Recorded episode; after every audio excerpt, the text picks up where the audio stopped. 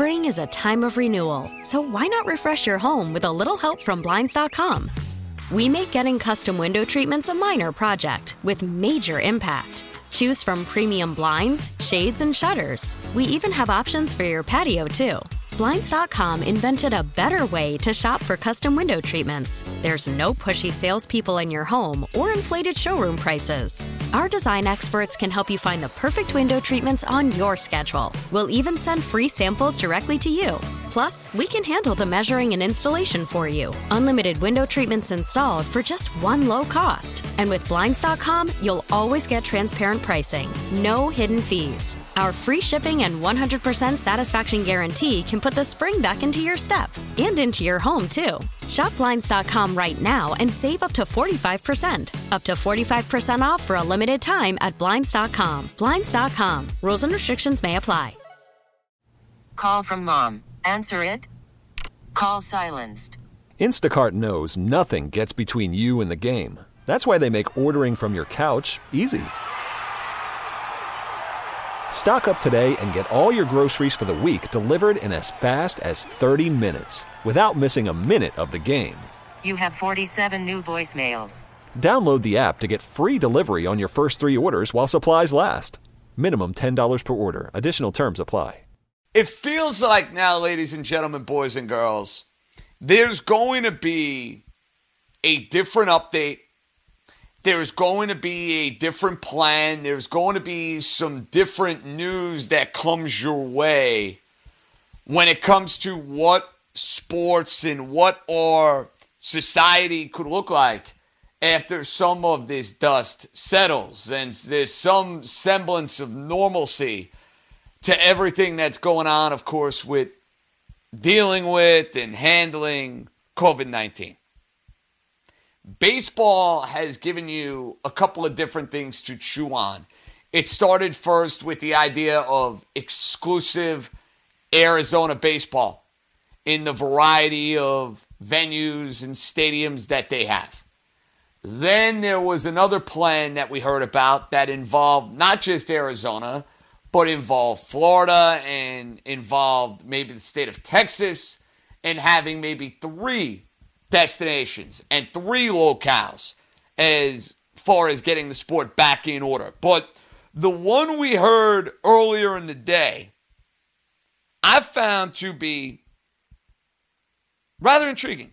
Now, we still have a long way to go before any of this is put in motion. We still have a long way to go before this would, dare I say, become official in any way. But what I think it's important to understand, and what I think it's important to realize, folks, is that what we are used to, what you may be used to as a baseball norm, as your regular way of enjoying and watching sports, is going to be drastically different. You got to understand that right here and right now. It is going to be drastically different sports coming back into society. And a game like baseball getting back, there are going to be some changes, especially to get the wheels in motion, especially to get the game back and operational.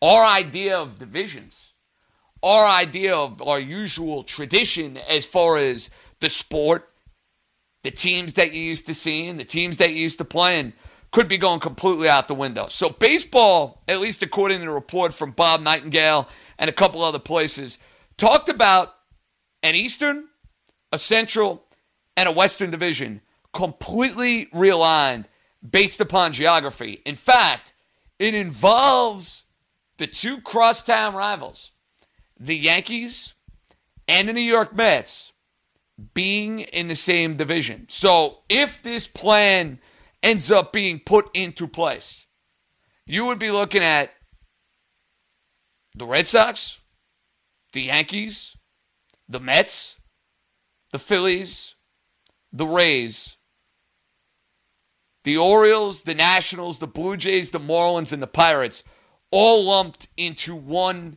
Eastern division. Now, it would be break, broken up a little bit based upon geography. Some of the geography is a little hard to understand. For example, you're seeing, right, the Pirates in the Eastern Division. Pirates, of course, playing in Pittsburgh. Now, I know we're talking about the state of Pennsylvania, but anybody knows the geography of the state. You know what you're talking about with Pittsburgh. I mean, we're talking about Western PA. I mean, we're talking about a six hour drive from New York City. But this plan has divisions thrown out the window, basically, and geographic divisions put into place.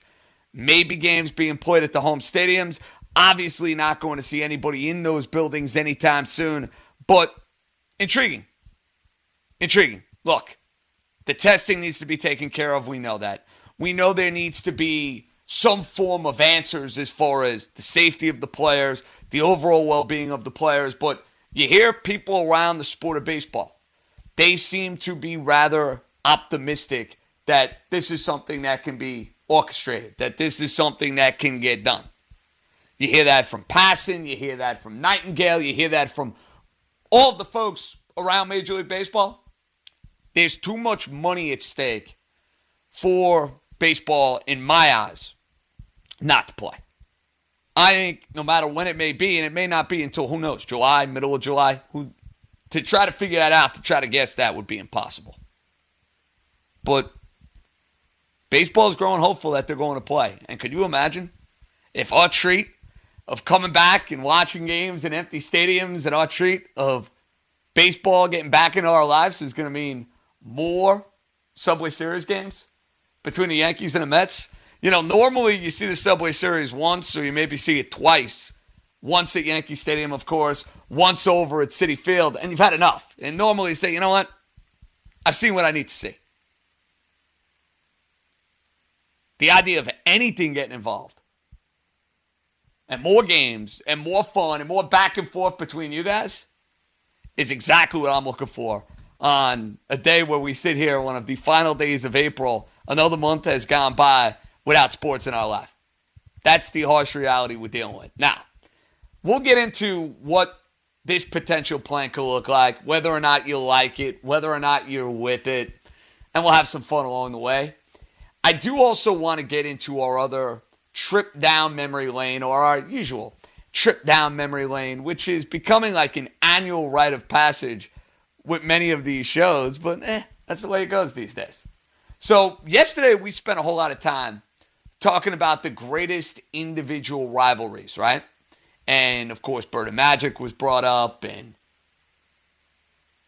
Ovechkin and Crosby was brought up, and Manning and Brady was brought up, and then we dove into some of the local ones like a Clemens and Piazza, and really, even though they ended up being teammates, Jeter and Arod for many years as rivals on different teams, and then of course being frenemies on the same team. But what I wanted to do today is I wanted to dive into the greatest rivalries that we can remember from a coaching standpoint. And in some cases, there isn't that animosity, there isn't that bad blood between two particular managers, two particular coaches. There may turn out to be a great feeling of mutual respect between the two. However, there are many examples to look at over the years, going through games, going through all moments in any of the sports where you can think about iconic figures going against each other time and time and time again. And the easiest sport to look at when you think about the great rivalries between coaches, for me, in many ways, it's college basketball.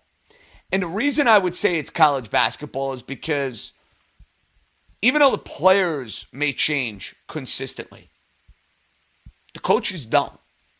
The style does not. In many ways, college basketball coaches are the biggest stars that the sport has to offer because you may see a Zion come and go. You may see a Carmelo Anthony come and go. You may see a Karl-Anthony Towns come and go. But that con of Mike Krzyzewski, of Jim Calhoun, of Jimmy Boeheim, of John Thompson is always going to be there. And if you think about the bedrock in the history, especially of the Big East, the Big East, in many ways, can look at a lot of the rivalries from an individual standpoint between their coaches. And in many ways, it helped them grow their league to the extent that they did. Now, you guys know you're talking to a Syracuse guy through and through. You're talking to an all time Syracuse alum. Maybe I'm a D lister on the list, but you know what? I love my school. I bleed orange. You guys know that. The rivalry between John Thompson and Jim Boeheim, as you go through the 1980s and it continues into the 1990s, there was no love lost between the programs, between the coaches. It got chippy, it got angry, it got hostile. And it helped build the Georgetown Syracuse rivalry into what it ultimately became. But it goes beyond just Jimmy Boeheim coaching against John Thompson. Because for the folks who are listening right now in the state of Connecticut, the rivalry I'm sure you guys are going to think long and hard about when you think about the Big East. It's Jim Boeheim going against Jim Calhoun. And all of those great battles that Syracuse and UConn had really from the early to mid 90s on as Syracuse was already established as a Big East power. UConn rose to prominence, won their national championships, started churning out NBA talent left and right, and became a force in college basketball in a major, major way. But it goes beyond just the Big East and specifically my school. What about the great coaching rivalries you have in college football? And again, college football in many ways can do the exact same thing. When you talk about a Barry Switzer going against a Jimmy Johnson, or you talk about Bo Schembechler going against Woody Hayes, obviously a coaching rivalry well before my time. But the hostility and the bad blood and just everything about the rivalries between these figures it's so fascinating to watch. It's so intriguing to watch. Then you can dive into other sports, and I'm sure you can find examples that come to mind. And obviously, we're now all prisoners of the last dance moment. We're all into it. We've all, you know, dialed up every nook and cranny when it comes to what we are watching. And we're going to get to the Phil Jackson, Pat Riley, Jeff Van Gundy rivalry that was clearly there, that clearly influenced both guys, and was something that I think in many ways ate at Pat Riley and ate at, without question, Jeff Van Gundy, is this idea of Phil Jackson, who, yes, is one of the most accomplished NBA head coaches in the history of the sport, and is a guy who, yes, was very much instrumental in the Chicago Bulls going and winning championships, hands down. But Phil was very prideful of the way his team played the game. The triangle offense,